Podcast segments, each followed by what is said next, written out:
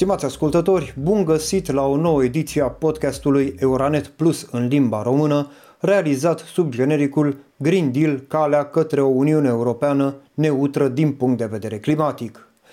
Pornim astăzi de la conceptul de dezvoltare durabilă.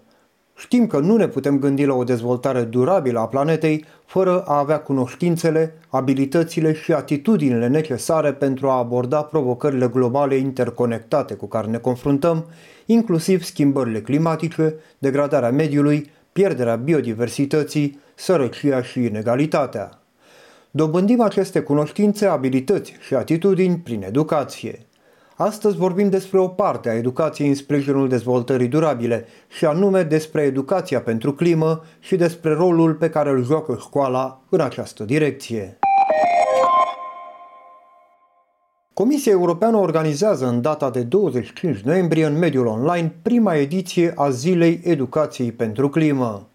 Evenimentul se adresează întregii comunități implicate în sectorul educației, experți în politici educaționale din mediul public și privat, cadre didactice, furnizori de servicii de educație și formare. Obiectivul urmărit este de a descoperi noi provocări, de a dezvolta proiecte comune și de a identifica soluții sustenabile. Instituțiile europene au pornit de la faptul că educația joacă un rol esențial în răspunsul și adaptarea la schimbările care apar prin dezvoltarea și unirea cunoștințelor, aptitudinilor, comportamentelor și valorilor care le vor permite tinerilor europeni să devină profesioniști și cetățeni implicați și responsabili.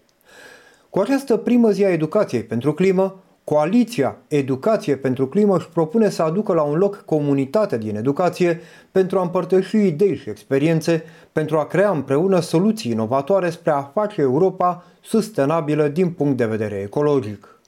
Prima ediție a acestei noi zile europene se va concentra pe platforma online de colaborare dedicată comunității.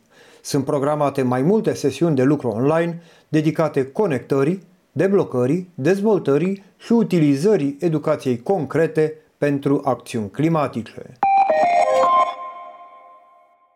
În sesiunile Connect and Reuse vor fi explorate inițiativele și competențele participanților pentru a afla mai multe despre ceea ce își propun Coaliția Educație pentru Climă și membrii săi pentru a-și consolida capacitățile. Sesiunile Unlock and Develop urmăresc implicarea în direcția educației pentru provocările climatice și demararea de acțiuni participative concrete. Sesiunile suport vor explica utilizarea platformei colaborative Educație pentru Climă pentru a interacționa și a crea, împreună cu ceilalți participanți, de la însoțitori la coalițiile naționale. Va exista și un Coffee Corner ca o oportunitate informală de creare de rețele între colegi. Pentru a pătrunde mai adânc în subiectul educației pentru climă, pentru mediul înconjurător, ne-am adresat unuia dintre cei mai tineri eurodeputați români, Vlad Marius Botoș, membru supleant în Comisia pentru Cultură și Educație a Parlamentului European din grupul Renew Europe. Mediul înconjurător ne aparține fiecăruia dintre noi și nu trebuie să fie doar un punct așa în agenda pe care să-l bifăm, da, azi am fost mai prietenos cu mediul, ci trebuie să fie un mod de a trăi adică să fim în concordie cu mediul înconjurător și cu natura, pentru că este tot ceea ce avem. Domnule deputat, cum apreciați nivelul actual de educație al tinerei generații cu privire la problemele mediului înconjurător? Depinde dacă ne referim la România sau la Uniunea Europeană. Tendința la nivel de Uniune este ca elevii să fie educați de mici în acest spirit al mediului înconjurător, să zicem un spirit ecologic aceasta ca strategie educațională, nu doar ca eforturi individuale ale unor profesori dedicați. Cred că în România această educație lasă mult de dorit. Cum spuneam, avem profesori dedicați care încearcă să organizeze activități extrașcolare pentru a stimula copiii să se îndrepte spre ecologie, însă mai avem mult până la a avea o strategie în acest sens cu întreg sistemul. Dacă mergem către subiectul climei, spuneți-mi, credeți că tinerii din România înțeleg cauzele și efectele schimbărilor climatice? Eu cred că tinerii din România înțeleg și cauzele și efectele schimbărilor climatice. Nu am niciun dubiu în acest sens. Problema vine din faptul că multă lume nu înțelege care sunt eforturile pe care trebuie să le facem fiecare dintre noi, eforturile pe care trebuie să le facă mediul de business sau, mă rog, mediul administrativ pentru această schimbare și schimbarea economică pe care o implică. Sunt convins că putem atinge dezideratele pactului de la Paris, doar că aici este nevoie de voință politică la toate nivelurile, de o administrație deschisă spre soluții inovative, de politici care să susțină în mod real sectoarele noi ale economiei ecologice. Activismul tinerilor în acest sens nu va avea rezultate dacă nu căutăm cu toții obiective reale și realizabile, dacă nu depunem puțin efort pentru a vedea proiectele și strategiile concrete cu care vin partidele politice în campaniile electorale. Credeți că tinerii, elevii, studenții chiar sunt suficient de bine pregătiți de sistemul școlar din România cu privire la subiectele legate de climă, de mediul înconjurător în general? Dacă vreți să răspund sincer, vă spun că nu. În educația din România este nevoie de o reformă reală, de-a dreptul. Și o auzim asta de 30 de ani. Domnule, trebuie să facem o reformă în educație, trebuie să, să schimbăm totul. Dar nu este suficient doar să vorbim despre acest lucru, nu este suficient doar să votăm o lege în care spunem că alocăm 6% din PIB, ci chiar să se întâmple lucrurile astea. Lupta împotriva schimbărilor climatice este strâns legată, printre altele, de apărarea pădurilor împotriva exploatării intensive și a tăierilor ilegale, precum și de promovarea pădurilor, inclusiv prin acțiuni voluntare de plantări de arbori. Aici s-au implicat multe organizații ale tinilor, multe școli, licee. Are viitor în România acest model de educație participativă? Ar trebui are ca școlile să se implice mai mult, mai activ? România are la ora actuală aproximativ 25% din suprafața țării împădurită. Mie îmi place să lucrez pe cifre concrete, pentru că cifrele sunt rește și, și ne arată, mă rog, o perspectivă clară. Pentru că aceste împăduriri să aibă un impact real, ar trebui să creștem suprafața împădurită la cel puțin 50% din suprafața care se poate împăduri. Iar agricultura ar trebui să adopte noi metode și tehnologii. Oricât de utile ar fi ele, este practic imposibil ca aceasta să aibă un impact real asupra absorpției gazelor cu efect de seră. Sigur că este nevoie de aceste acțiuni de împădurire și eu personal am participat, atât am fost elev sau, mă rog, și acum, ca și adult, am participat la nenumărate astfel de acțiuni și particip cu mare drag și este nevoie de conștientizare și de apropierea de acest subiect și de sufletul viitorilor adulți care sunt uh, tinerii noștri.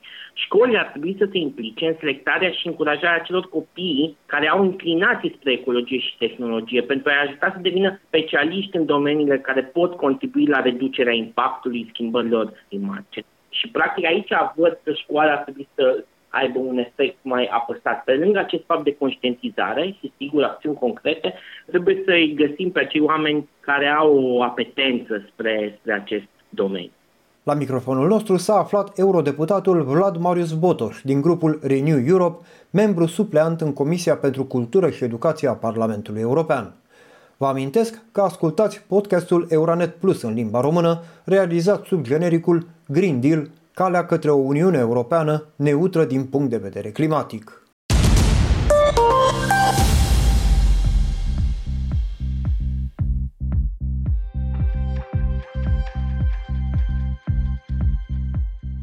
Noile politici în domeniile energiei și ecologiei ar trebui să conducă la crearea a milioane de locuri de muncă.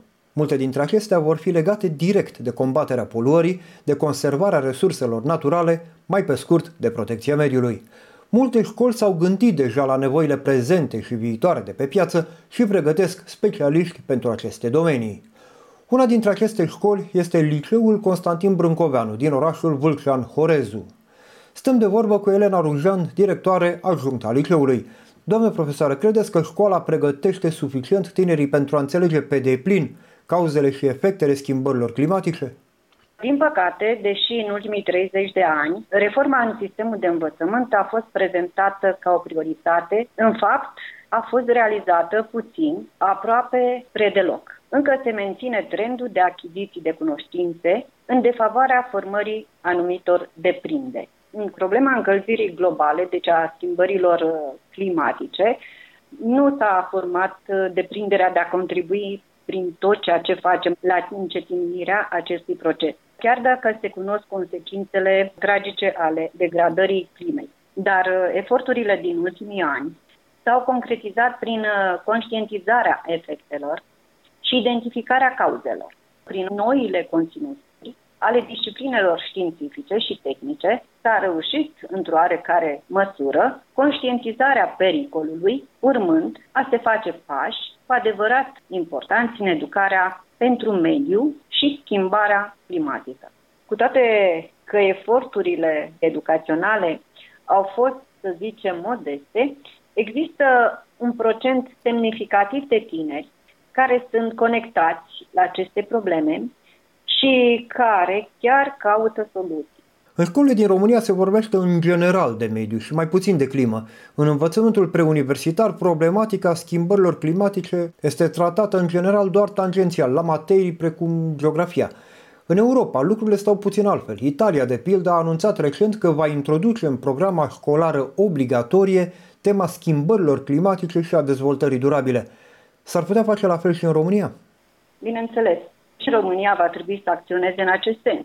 Și la alte discipline au fost adăugate conținuturi cu privire la poluare și încălzirea globală, cauzele și modalitățile de combatere. Din păcate, cele mai multe asemenea teme sunt în conținuturi extinse pentru clasele de profil, care sunt de resurse și protecția mediului, iar curiculum nucleu îngreunează procesul de educare în acest sens din cauza numărului de ore limitat și a unor conținuturi care, deși revizuite, sunt prea voluminoase și mai greu de gestionat.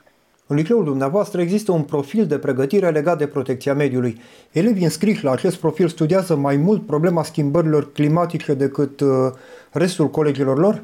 Dacă da, cum anume? La noi în liceu există clase cu profil legat de protecția mediului și anume clasele de la profilul resurse naturale și protecția mediului, având uh, ca specializare tehnician ecolog și protecția calității mediului. Acești elevi studiază mai mult problemele schimbărilor climatice decât uh, celelalte clase de la celelalte profile. Și anume, în clasa noua, ei studiază prin modulul ecologie generală, ce înseamnă ecosistemul, uh, organizarea ecosistemelor, uh, modificările climatice, încălzirea globală, distrugerea biodiversității, ecosfera. Este un modul uh, adaptat pentru schimbările climatice. Deci sunt studiate încă din clasa 9 la acest profil. În clasa 10 elevii de la profilul resurse naturale și protecția mediului studiază prin mai multe module poluarea și sursele de poluare, agenții poluanți, impactul poluării asupra mediului asupra organismului, bolile profesionale, intoxicații, alergiile. La fel, în acest modul mai studiază reducerea gradului de degradare a factorilor de mediu. Aceste cunoștințe sunt aprofundate în clasele terminale. După absolvire, noi profesioniști în domeniul protecției mediului vor intra însă direct în problemă, în sectoare de activitate unde practica este esențială. Vă rog să-mi spuneți, pregătirea elevilor dumneavoastră se limitează la activitatea din cadrul liceului sau continuă și prin acțiuni și activități în afara școlii? Aceste clase, cu aceste profiluri de protecție a mediului, au diverse activități și programe de colaborare cu universitățile de profil din Craiova, din Sibiu și din București. Au avut loc uh, activități cu implicarea elevilor și anume Ziua Pământului, Ziua Stratului de Ozon, Ziua Pădurii, mai au uh, activități de ecologizare, de strângerea deșeurilor din zonele protejate și din arile limitrofe participă la campanii de împădurire care au loc în fiecare primăvară împreună cu operatorul economic și anume Oculul Silvic Roman. Este un model de bună practică și care a dovedit că implicarea tinerilor în proiecte de colaborare cu asociații și firme din domeniul silvic, ecologie și protecția mediului, duce tocmai la obiectivul principal și anume formarea de atitudini cu privire la încetinirea degradării mediului înconjurător. La microfonul nostru s-a aflat Elena Rujan, directoare ajungtă a liceului Constantin Brâncoveanu din Horezu.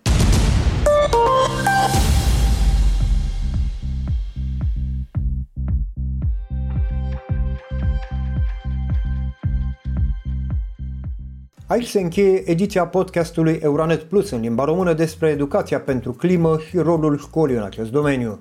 Vă amintim că podcastul nostru este realizat sub genericul Green Deal, calea către o Uniune Europeană neutră din punct de vedere climatic.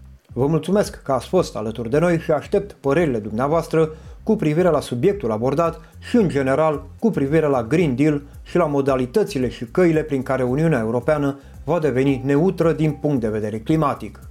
Rămâneți în contact cu Euronet Plus pe rețelele sociale. Până la episodul viitor al podcastului nostru, să auzim de bine!